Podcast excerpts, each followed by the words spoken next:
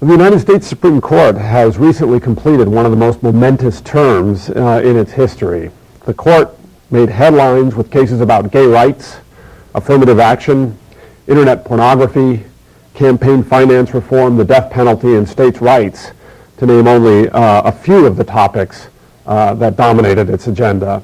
Obviously, this is a good time and an interesting time to be talking about the Supreme Court.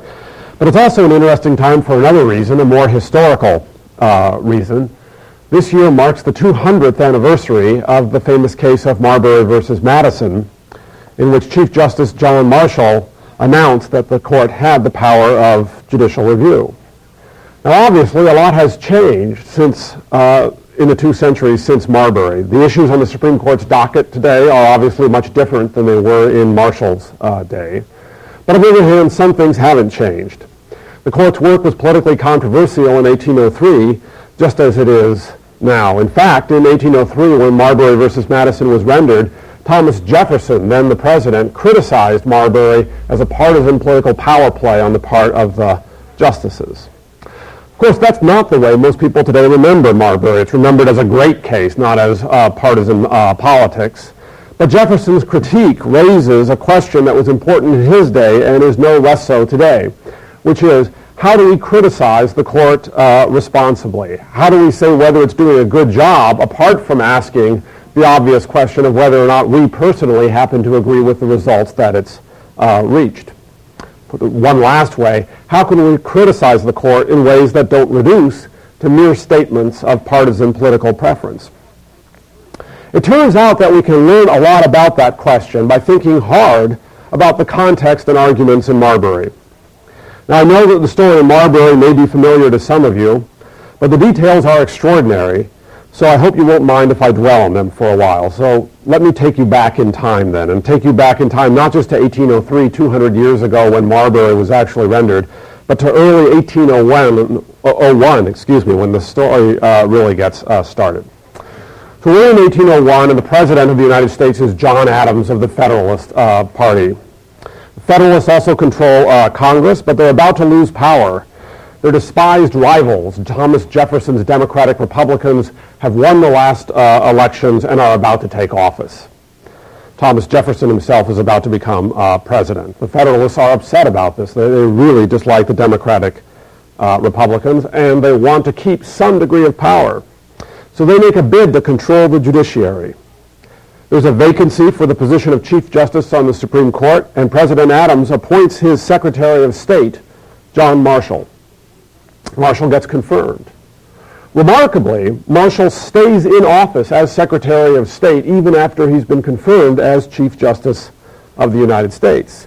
This would be unthinkable today. I mean, imagine the ruckus if Bill Clinton had appointed somebody, or if George W. Bush were to appoint somebody as Chief Justice of the United States, and after that person were confirmed, he continued to serve in the administration. Uh, it would be it would be a, a scandal of uh, unthinkable is the only word for it. It would be a scandal if it could happen. It just could not happen. But Marshall stays on in office, uh, and then he gets involved in what leads up to Marbury versus Madison.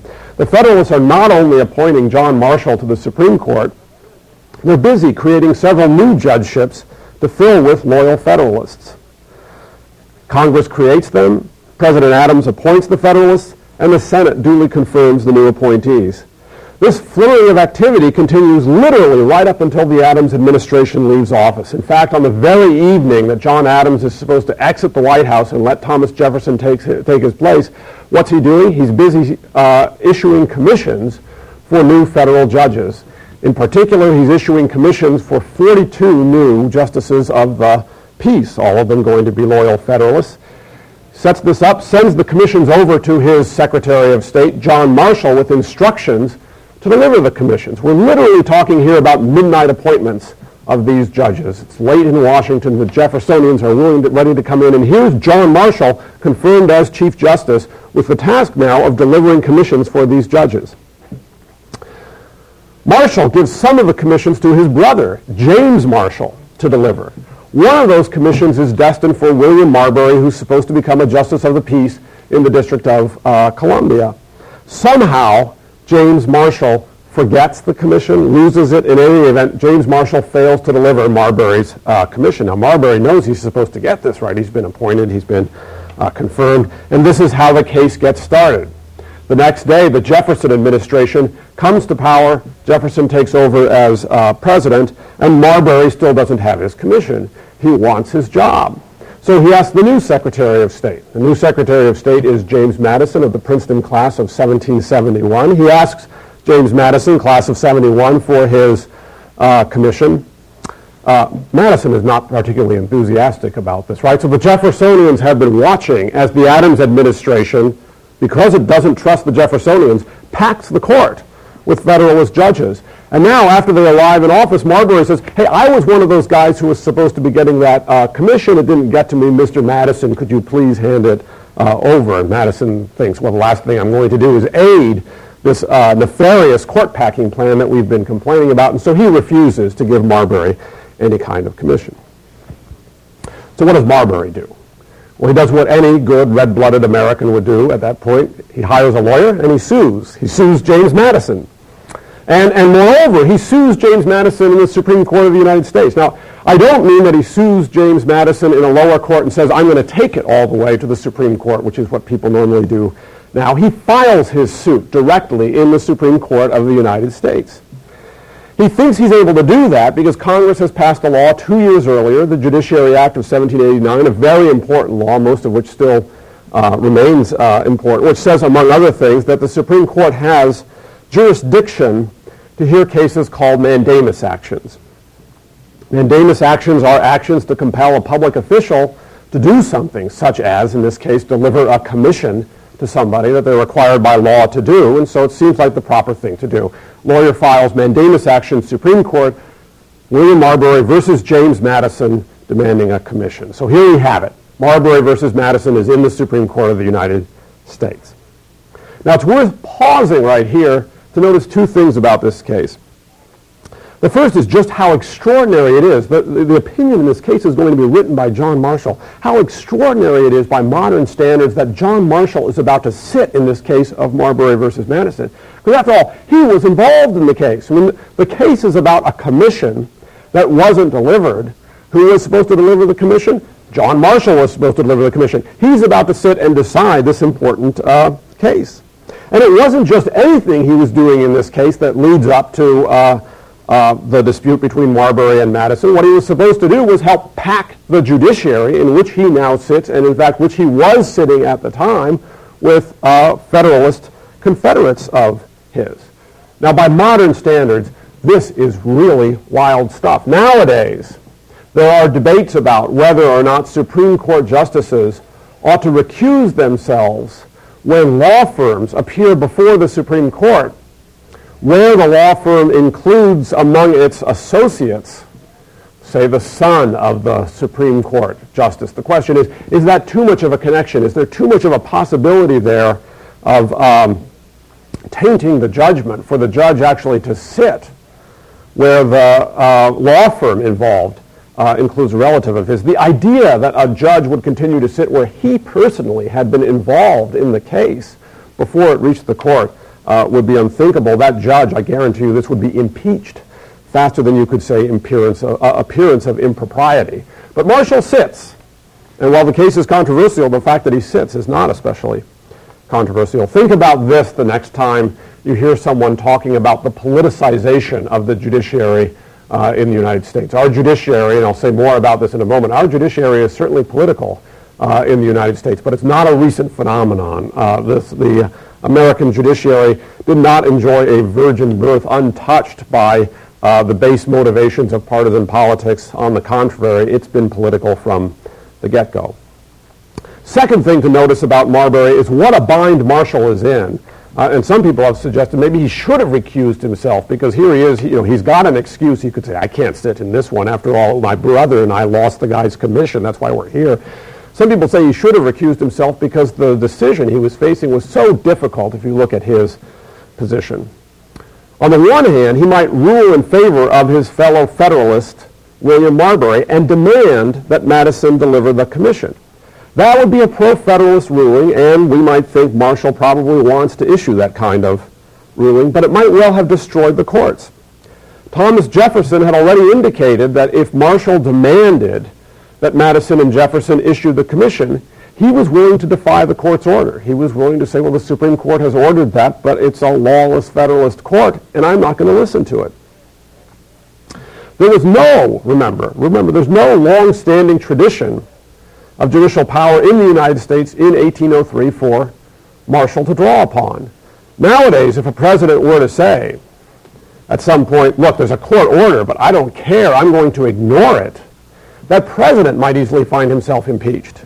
In 1803, it was more likely the other way around. That is, if uh, Marshall were to have issued his order, it's quite possible that he would have been uh, impeached. And indeed, the Republican, um, the Democratic Republicans did impeach Federalist uh, Supreme Court Justice Samuel Chase in 1804. Uh, he was narrowly acquitted in the Senate in 1805. So one choice is to run headlong into a collision with the Jefferson administration. The other choice is to capitulate, is to say, all right, look, he doesn't, he's not entitled to his commission. We're, we're going to uh, say that it's entirely proper not to deliver the commission that was signed by the president for this duly appointed Federalist uh, judge. That would be capitulating, uh, and obviously that wasn't very attractive to the Federalist Marshall uh, either, both because it would have made the court look weak and because it would have been a decision saying that his Federalist ally was not entitled to the judgeship, uh, which he should have had, but for Marshall's own error. So it seemed like a lose-lose situation. Marshall had only to pick which way to do it. The Chief Justice solved the problem with uh, a kind of a magic trick, a sort of a political uh, magic trick. Some people regard the magic trick, and I'm about to describe it in some detail, some people regard it as an act of high statesmanship and very principled constitutional interpretation. And I should say I incline to that view. But others have taken a very different view of it, uh, and these others include both President Thomas Jefferson at the time and many scholars uh, since then. And they have said, look, this was just an illegitimate partisan power play by a Federalist judge uh, trying to get as much power as he could for his uh, party. But whichever side of that debate you find yourself on, whether you think it's statesmanship or whether you think it's partisan power, few people doubt the brilliance of what it is Marshall did in Marbury. So what did he do? Well, he started off by saying that Marbury had a legal right to his commission. Looking good so far for William Marbury. Marshall says he's entitled to that commission. Mr. Madison should have delivered it to him. But not so fast for Mr. Marbury, because Marshall says now there's another question. He's entitled to it, but there's a question about whether or not he's filed his suit in the right court. If he sued for his commission in the wrong court, the Supreme Court might have no power, no jurisdiction to give him the commission, even if in principle, and even if as a matter of law he was entitled to it. You have to ask the right court for the right thing to win. Now remember, Marbury had sued directly in the Supreme Court because he thought the Judiciary Act of 1789 entitled him to do exactly that. Was he right? Marshall said Marbury had interpreted the statute correctly. Looking good for the Marbury side so far. He's got the right and he's in the right court.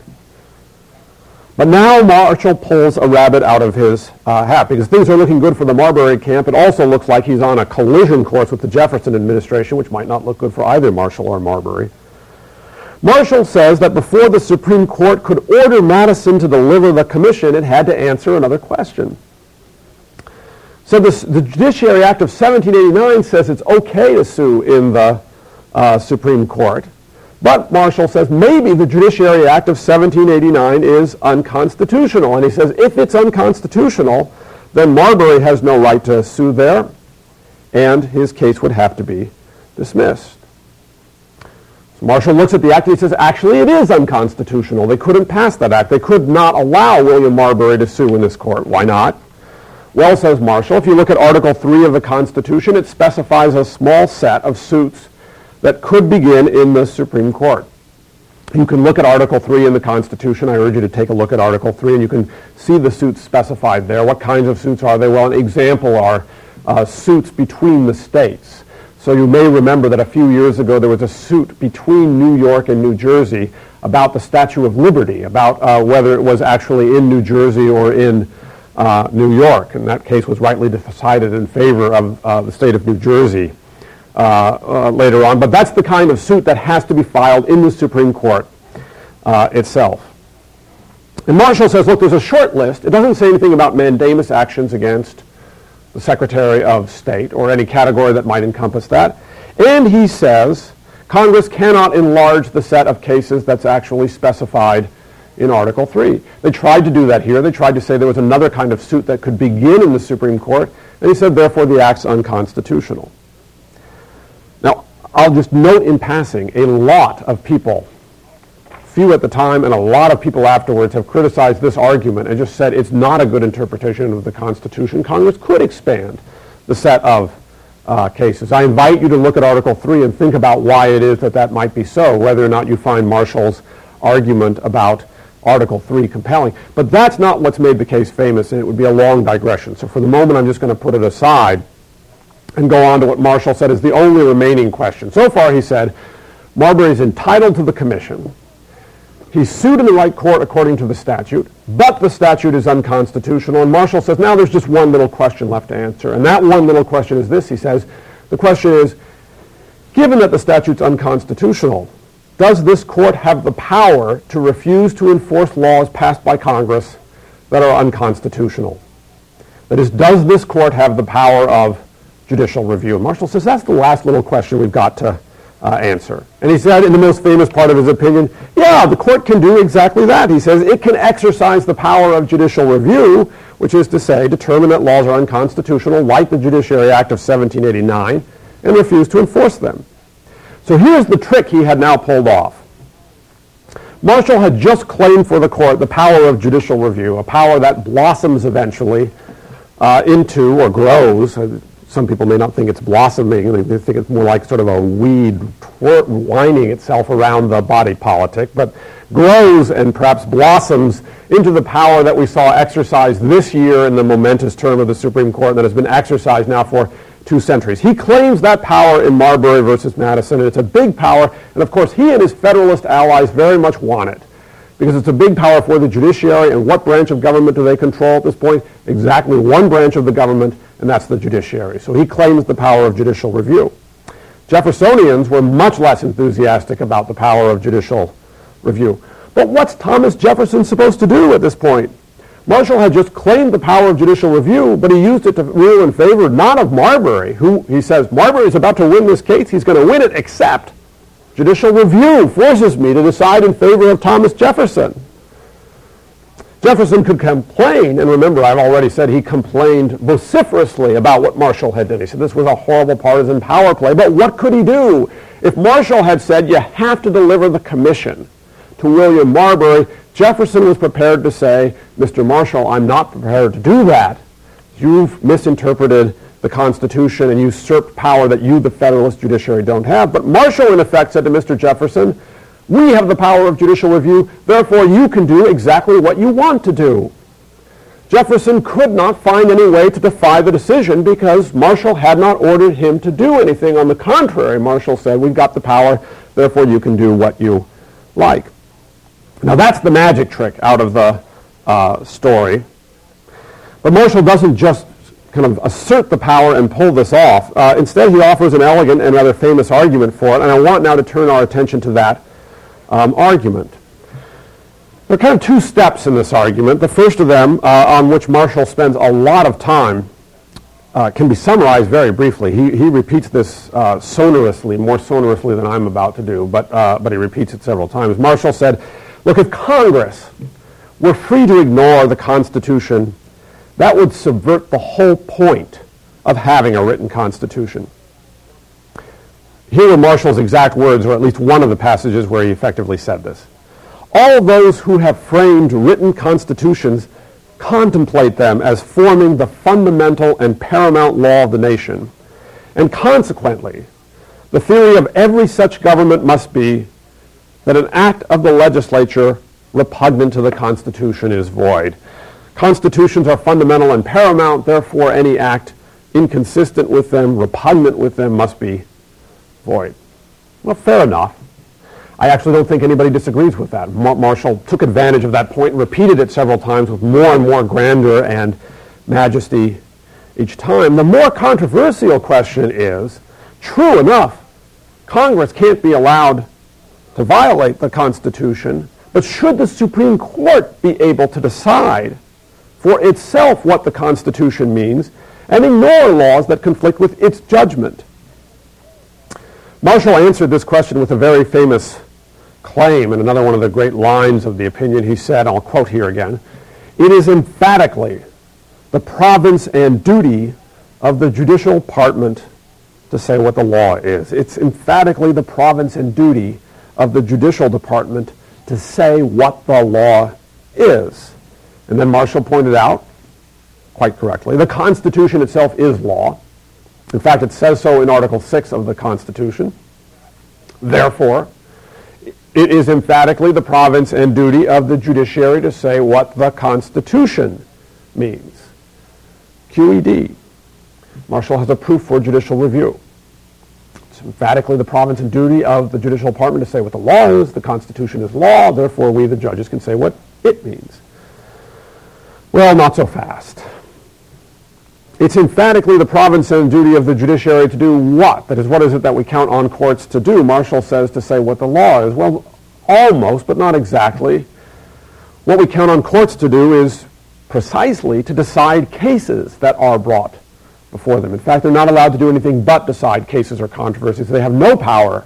They recognize this in Marshall's day. They recognize this in our day. They have no power to issue any opinion about what the law is except in a case.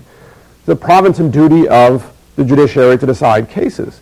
You might think it's the province and duty of the legislature to say what the law is. After all, isn't that what Congress does every time it enacts a bill?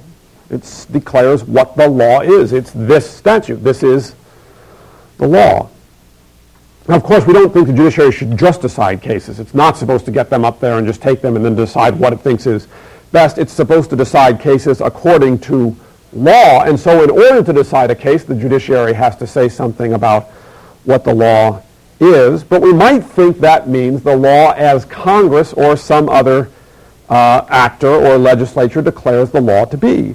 The fact that judges are supposed to decide according to law does not mean they have the freedom to decide for themselves what the law is. Now, Marshall was shrewd. He was a superb lawyer, and he knew there were problems with his argument, or he knew that there were these problems with his argument. I don't think he thought they were in any sense fatal to the argument. He wasn't all that explicit about uh, the problems. He preferred to say things that people would agree with rather than raise points that were very difficult and that they might disagree with. But he did offer some examples that were designed to drive the point home and to make it plausible that we were talking about the court saying what the Constitution means rather than just deciding cases pursuant to somebody else's understanding. So he gave the following example. He says, look, the Constitution, Constitution says that no person shall be convicted of treason except on the testimony of at least two witnesses. And Marshall said, suppose that Congress were to pass a law saying that you could be convicted of treason on the basis of the testimony of only one witness. He said, Suppose somebody were tried in court on the basis of that law. Isn't it obvious that the court should refuse to allow them to be convicted and imprisoned on the basis of the testimony of one witness? Well, it seems irresistible, right? It's hard to believe that if the Constitution specifically says two witnesses and then Congress says just one witness is necessary, and then you go to court and you try to put someone away, that the, that the uh, court, the Supreme Court, or any other court should close its eyes to the Constitution. And that was Marshall's language. He says, should the court close its eyes to the Constitution? It's a great example for Marshall's argument. But again, it's a great example for a somewhat odd reason. We might even say a kind of a, a, a tricky uh, reason. It involves the kind of case that virtually never gets to the Supreme Court or to any other court, namely a case involving a provision that seems, at least at first glance, and the lawyers can make almost anything complicated, and this one's no exception. But at least at first glance, this provision seems like it's pretty clear. Suppose we imagine instead a case about the free speech clause of the Constitution. Free, the free speech clause of the Constitution says, roughly, Congress shall make no law abridging the freedom of speech.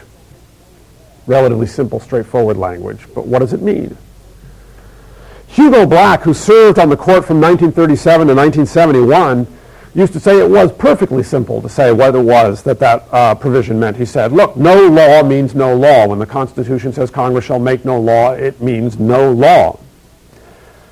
That attitude served him rather well on the court. In fact, he was one of the few justices brave enough to stand up for the rights of Americans persecuted during the Red Scare. As a legal theory, though, no law means no law doesn't make much sense. You think it does make sense, go to a theater, uh, a crowded theater, shout fire and see what happens to you. No law doesn't really mean no law. At least it doesn't mean no law uh, that regulates speech in any way. Virtually everybody agrees that Congress and other legislatures can pass laws that regulate speech. The question is which laws actually abridge the freedom of speech? And that question about which laws abridge the freedom of speech raises what we might call, what academics like to call in our academic uh, language, we, we might call a meta question. We have a question about the question, so it's a, a meta question. And the question is the question of how we go about figuring out what laws abridge the freedom of uh, speech. So let me just stop and underscore this, and I'll actually, it's not a difficult word, but I'll write it up here just as a reminder because it's one of the two big questions that we need to use when we assess how it is that the Supreme Court has done is how do we go about interpreting the Constitution of the United States? How do we go about interpreting the free speech clause? What does the how question mean? It means that you need some sort of view. If it's all worked out, you might call it a theory. You need some sort of view about how constitutional text history, and values come together to determine the Constitution's meaning. So let me give you an example. Shortly after the First Amendment was ratified, the Federalists passed some pretty nasty censorship uh, statutes, the Alien and Sedition Acts, which made it a crime, roughly speaking, to criticize the government. Some Federalists thought these statutes were perfectly consistent with the Free Speech Clause. Should that historical fact matter to how we interpret the First Amendment? That is, when we think about the free speech clause, should we care that some of the people who actually participated in writing the free speech clause thought that these nasty censorship statutes were consistent with it? Or should we ignore that historical fact? Are there some historical facts that matter, uh, even if this one uh, doesn't? In order to interpret the Constitution, in order to interpret clauses that are more complicated than the one that says you got to have two witnesses, because we all know what two means, and you know, even lawyers have trouble complicating the word uh, two there. In order to interpret provisions like the Free Speech Clause, you're going to need some theory about how history, values, and constitutional text come together. Marshall's example about the two witnesses is powerful precisely because it's one of the few provisions that doesn't seem to require any such theory. But it leaves open the following question. Should the court have the power to decide for itself what the Constitution means in cases where there is a dispute about how to interpret the Constitution? Let's go back to something Marshall said earlier that I've already quoted. He said that if Congress could ignore the Constitution, that would subvert the whole point of having a written Constitution. Sometimes people try to extend this point a bit. Marshall said if Congress can ignore the Constitution, that would subvert the whole point of having a written Constitution. People say, or try to say, look, unless the judiciary enforces the Constitution, Congress will inevitably ignore the Constitution, and so there's no point in having a written Constitution. Unless the judiciary enforces it, there's no point in having it, and therefore, even in the cases where there is a controversial question about how, the judiciary should be the one to enforce it. Well, I think there's a lot to that argument, but put so bluntly, the argument is wrong. In fact, it's clearly wrong. Constitutions are meaningless if nobody enforces them, but judges aren't the only officials who might enforce constitutions, even in cases where the meaning is controversial. We might trust somebody else to do it. For example, we might trust Congress. Now that might seem like an obvious case of asking the uh, fox to guard the uh, hen house. Uh, we're going to say to Congress, look, it's up to you guys to decide what the content of these restrictions on you um, are. Uh, and some people believe that. They say whatever, whatever institution we're going to trust, it can't be Congress. These are restrictions on Congress. But throughout American history, there have been uh, terrific people, very smart people, politicians, statesmen, scholars, who have thought we should trust Congress more and the court less. So let me tell you what those people have said in answer to this argument that says that, well, that's just the fox guarding the henhouse. First, they've said, look, there are restraints on Congress, and it doesn't have to be just courts. If legislatures fail to respect the Constitution, then voters have the power to turn them out. So if we believe that the American people really care about their Constitution, and after all, it speaks in their name, it begins with we the people. If we believe that the American people care about their Constitution, then Congress will not be entirely unsupervised, because the people will be enforcers as against Congress of the Constitution. It's the first thing they've said. The second thing they've said is, look, it's true legislators might fail to respect the Constitution, and they might get away with it. But they're not the only ones. Judges might fail to respect the Constitution, and they might get away with it. Jefferson thought Marshall was doing that in Marbury, and many people have thought the court was uh, doing, has been doing that at some point or another in the history uh, since then. That is, most of you probably disagree with at least one thing the court did in the last term. You may disagree with most of the things the court did in the last term. Once we realize there are hard questions about how to interpret the Constitution, we quickly realize that both for good reasons and bad reasons, judges as well as legislators may get the Constitution wrong. And so some people have suggested, look, it may not be so much a case of asking the fox or deciding whether the fox should guard the hen house, but deciding which fox should guard the hen house. Either way, we're going to have some institution with a temptation to decide the cases its way in its interests. Finally, People have pointed out that in some kinds of cases, we do trust Congress to enforce the Constitution, and even the Supreme Court thinks it's a good idea to trust Congress rather than doing it itself. Here's an example, and the example I'm going to give you is from a pretty amusing case. Um, uh, the case is called United States versus Nixon, and it's an impeachment case, and you think you know now what I'm talking about, but you probably don't. There may be a couple of you who do.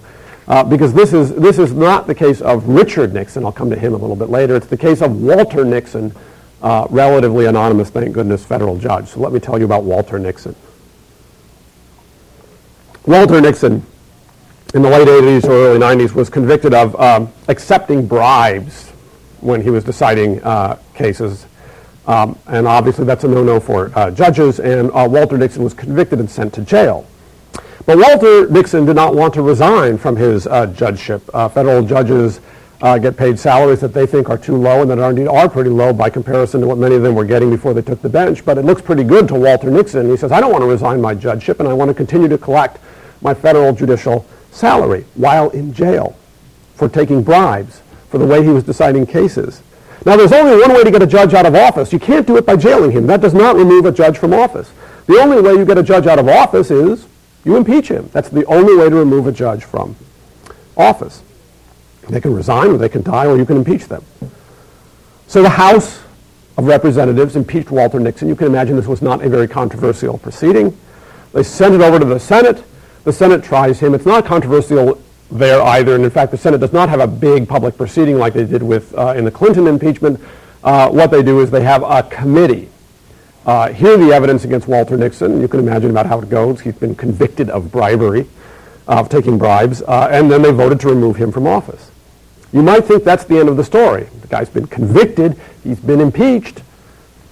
But Nixon is not the sort of man who gave up easily.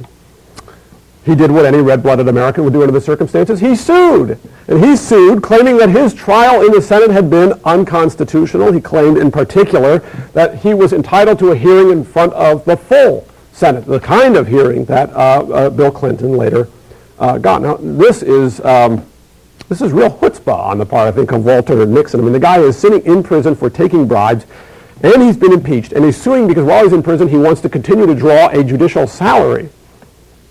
So uh, Nixon's case eventually reaches the Supreme Court. You can imagine he's not too popular in any circles these days. This is not what the judiciary wants as sort of the, the poster boy for the American judiciary. Here's Walter Nixon. Nixon has been convicted, impeached, and wants to continue to draw his salary. Not surprisingly, Walter Nixon loses in the Supreme Court. But here's the interesting thing about Walter Nixon's case. The Supreme Court does not say about Nixon's case, look, he loses because it was perfectly fine for the Senate to try him in front of a committee. They don't say, we're going to answer the question about how to interpret those provisions about impeachment, and we're going to figure out what they mean and say that committee trials are perfectly fine. Instead, what they say is, look, it's up to the Senate to interpret the provisions of the Constitution that deal with the impeachment of judges. That's their interpretive business, not ours. That's an example of trusting Congress to make the determinations. And this is a bit of a special case. That is, why does the court do that in this particular case? Well, we, talked about different foxes uh, uh, guarding the henhouse.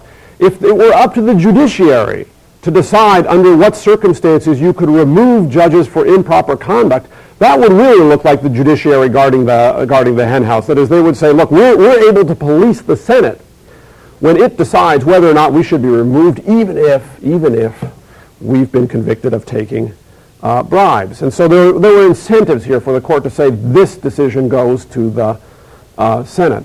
It's a special case, but it's also a special case that, it, that illustrates a more general principle and one that some people have said should be taken much more seriously, which is we might trust different institutions to interpret the Constitution on different issues. We might trust the Senate in this case. We might trust Congress more generally. We don't have to trust the court every time we want to decide a question about how to interpret the Constitution. And that brings us to the second of the two, which it's actually an anagram, second of the two uh, questions that one needs to answer in order to be able to criticize the court uh, responsibly. The second question is a question about who should have authority to interpret the Constitution? Should judges have authority to interpret the Constitution? Should legislators have authority? Should presidents have authority? should citizens have authority? Should all of them have authority to interpret the Constitution? Or more precisely, who should have how much authority to interpret the Constitution with regard to which issues, who should have how much with regard to which issues, because we could say the court should interpret on many issues, maybe on free speech issues, but the Senate, as in Nixon's case, should be able to interpret the provisions governing the impeachment of uh, judges. We can divide up constitutional provisions among different uh, branches. But I'll just put who up here because it's an anagram of how, and plus uh, uh who, how much, and which would just be uh, confusing and barely fit with on your on your screen. So how and, and who? I, I hope it's apparent that these two questions about the court are conceptually distinct from one another. That is, you can give a range of different answers to how and a range of different answers to who. You might agree with somebody about how and not about who, or vice versa. So for example, you might decide that judges have authority to decide what counts as a fair impeachment trial. And there were dissents in the Nixon case. Um, uh, justices who thought that the court itself ought to decide what would count as a fair trial. Or you might think that the Senate has authority to decide what counts as a fair trial. Either way, no matter how you answer the who question, you're going to have to answer the how question. So if you say the Senate has the authority to decide what counts as a fair trial, then presumably you ought to offer advice to senators. Senators will have the responsibility to formulate some theory about what constitutional restrictions operate upon them in those cases. A different actor gets the responsibility for answering this question, but the question doesn't go away if we move who away from the judiciary to some other actor. So I think we can now say in general what it means to criticize the Supreme Court and do it responsibly. That is to do it in a way that doesn't reduce merely to partisan political objections. In order to do that, you have to have views about two questions. If they really develop the views again, we can say the theories about two questions. One is, how do we interpret the Constitution? What sorts of arguments count as good arguments about the Constitution? Does an argument that something is unjust count as a good argument that it's also unconstitutional? Does an argument that a practice was accepted at the time of the founding, as the Alien and Sedition Acts were by some Federalists, count as an argument in favor of the constitutionality of a similar practice today. We'll have questions about how, and we'll have questions about who. You'll need answers, in other words, about under what circumstances the judiciary is a good answer to the who question and answers to questions about how it is that the judiciary should interpret the Constitution in those cases. Now my goal today is mainly to highlight the importance of these two questions rather than to uh, answer them. But I do want to mention four distinctions that people have sometimes used to, uh, talk about these two questions. There are four, four distinctions and they're a mixed bag. The first distinction is useful. The next two are very common but misleading. And the last one is itself uh, a little of each. That is a little bit useful and a little bit misleading. So here they are. First distinction, useful, I think quite important. Distinction between judicial review and judicial supremacy. Judicial review and judicial supremacy. Judicial review is what we've been talking about so far. It's the court's power to determine for itself whether laws are constitutional and to refuse to enforce those that are not. The court's power to decide for itself what the Constitution means and then to refuse to enforce laws that it decides on the basis of its own judgment are unconstitutional. Judicial supremacy involves a stronger claim. Not only that the court has the power to decide for itself what the Constitution means, but also that other branches must honor whatever interpretations are announced by the court. If one accepts judicial supremacy in full, then it's always illegitimate for the elected branches to resist the court's rulings, even when they believe those rulings to be severely unjust and inconsistent with the best understanding of the Constitution. The question of supremacy is about whether or not the other branches have to salute the judiciary's interpretations once announced. Many Americans today, it's probably the, the, the, kind of the mainstream conventional opinion, many Americans today accept not only judicial review but also judicial supremacy. They think that when a court rules, at that point everybody else should stop and follow the court's ruling. You could still argue about whether it's correct. You may try to convince the president to appoint and the Senate to confirm justices who might be willing to reverse the ruling. But until the court speaks again, people think that uh, judicial interpretation of the Constitution commands deference from the other branches. But it's quite possible to separate judicial review and judicial supremacy, uh, and many people throughout history have. Abraham Lincoln, for example, uh, and especially in his first inaugural uh, uh address, uh, endorsed judicial review but not judicial supremacy, and, and argued that Americans ought not to endorse the doctrine of judicial supremacy. Many scholars today, and I'm among them, uh, believe that judicial supremacy cannot be accepted without uh, major qualifications, even though in my case at least I'm enthusiastic about uh, the merits of judicial review. The next two distinctions are, uh, in my view, less useful, but unfortunately they're also much more common than the one that I've just mentioned between judicial review uh, and judicial supremacy. The first distinction, and surely you've heard about this one, the first distinction is between judicial restraint and judicial activism judicial restraint and judicial activism. Now, there's a way to make sense of this distinction, and if one's careful to use it this way, I don't have any quarrel with it. One could say, look, you're in favor of judicial restraint if you believe that judges should defer to legislatures across the board.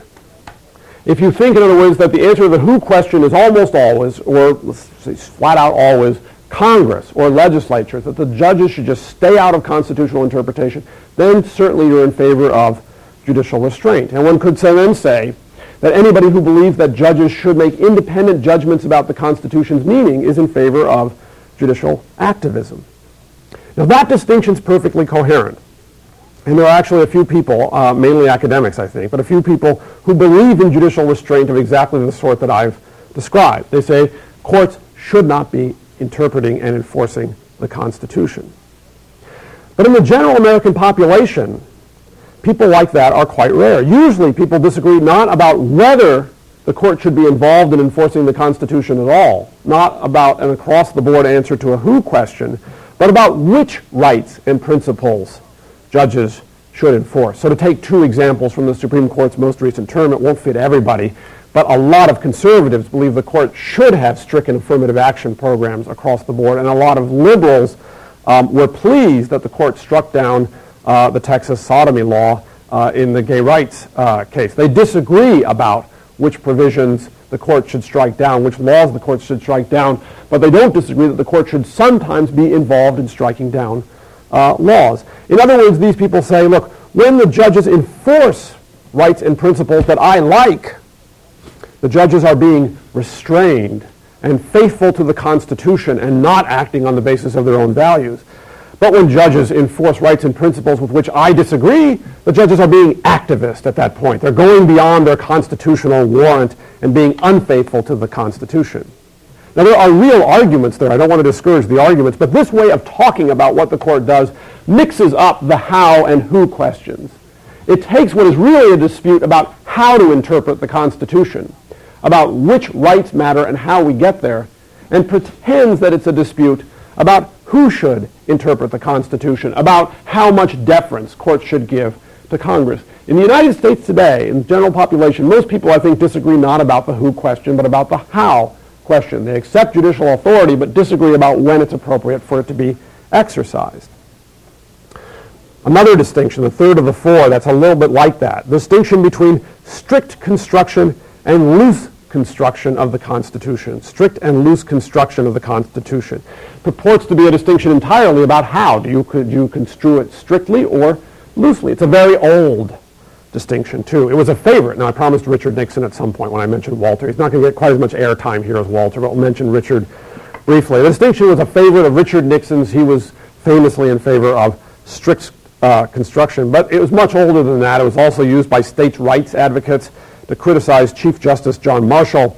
And Chief Justice John Marshall, in fact, explained the problem with the distinction in a case called Gibbons versus Ogden. Marshall said, look, the distinction between strict and loose construction is misleading, and it's misleading for a simple reason. Strict might mean either of two things. It might mean faithful, or it might mean narrow. So it might be the case that you strictly construe the Constitution when you're faithful to it no matter where it takes you, even if it requires you to be quite bold. Or, he said, it might mean that you should you strictly construe the Constitution when you construe it narrowly, that is, construe the rights that it promises narrowly and construe the powers that it gives to Congress narrowly. He emphasized that a faithful construction of the Constitution might be either broad or narrow, depending upon your views about how the Constitution should be interpreted. Almost everybody agrees that one should be faithful to the Constitution, but many people disagree about uh, whether the rights it guarantees are narrow ones or broad ones. The effect of the language about strict construction is to take a dispute about how the Constitution should be interpreted and kind of paper it over and disguise it as a dispute about whether to be faithful to the Constitution. Again, I think it's not that. It's a dispute about how, and we should recognize it as that and debate it as that. Final distinction. Distinction between conservative and liberal views of the Constitution, or equally well between uh, conservative and liberal Supreme Court justices. Um, everybody distinguishes between conservatives and liberals on the Supreme Court. If you follow the Supreme Court at all, you have a list in your mind, and it's probably roughly accurate. I, I think there's um, considerable truth to this distinction. Uh, I'm, I'm, always amazed, and it happens frequently, I'm always amazed when uh, judges uh, or uh, my academic colleagues deny that political views tell us anything about what it is that judges uh, will do. There's overwhelming evidence uh, to anybody who reads the newspapers or to anybody who reads political science journals that as the newspapers tell us this is a matter of common sense, the political science journals uh, tell us this as a matter of um, extremely difficult regression analyses, but they come out the same way, that is political views do matter to the way in which uh, Supreme Court justices decide cases. But on the other hand, we should be careful about using these two labels because the blunt labels of conservative and liberal are too crude to capture the principles that animate Supreme Court justices. Sometimes the justices agree unanimously in big cases that have a liberal conservative split in society. So here are two examples going each way. In 1997, the Supreme Court rejected nine to nothing challenges to Washington and New York laws prohibiting physician-assisted suicide. Nine nothing rejecting laws prohibiting physician, uh, rejecting constitutional challenges to two laws prohibiting physician-assisted suicide, even though many liberals had argued that those laws were unconstitutional. Complete agreement. And conversely, in 2001, the court refused 9 nothing to impose substantial constraints on the power of Congress to delegate discretion to administrative agencies, even though many conservatives argued in favor of such a restriction. That is, the conservatives said Congress should have less power to delegate discretion to agencies. The court rejected that argument 9 nothing. Even in controversial 5-4 cases, the split isn't always liberal-conservative in any comprehensible way. So uh, a famous and simple example in the flag burning cases that held that there was a First Amendment right that protected flag burners from being sent to prison. Justices Brennan and Scalia, guarded as the most liberal and most conservative justice on the court at the time, voted together to uphold the free speech claim. Justices Stevens and Rehnquist, two of the most liberal and conservative justices on the court now, voted to deny the, uh, the free speech claim. The truth in the liberal conservative distinction is that constitutional interpretation has political elements. And again, how could it be otherwise uh, than that? Our examination of Marbury should remind us judicial review is, as I have uh, said earlier, and has been, uh, political from uh, its very origins. But to say that judicial review is political doesn't mean that it's reducible to partisan politics. Done right, constitutional adjudication depends upon giving principled, not merely partisan answers to two questions. And the two questions, again, are these. How do you interpret the Constitution? What's the right method for doing it? And who should have how much authority to interpret the Constitution? If we want to criticize the court responsibly rather than merely politically, we have to develop views about these two questions. That was true in Marshall's day when Marbury was decided, and it's true in our own day just as much.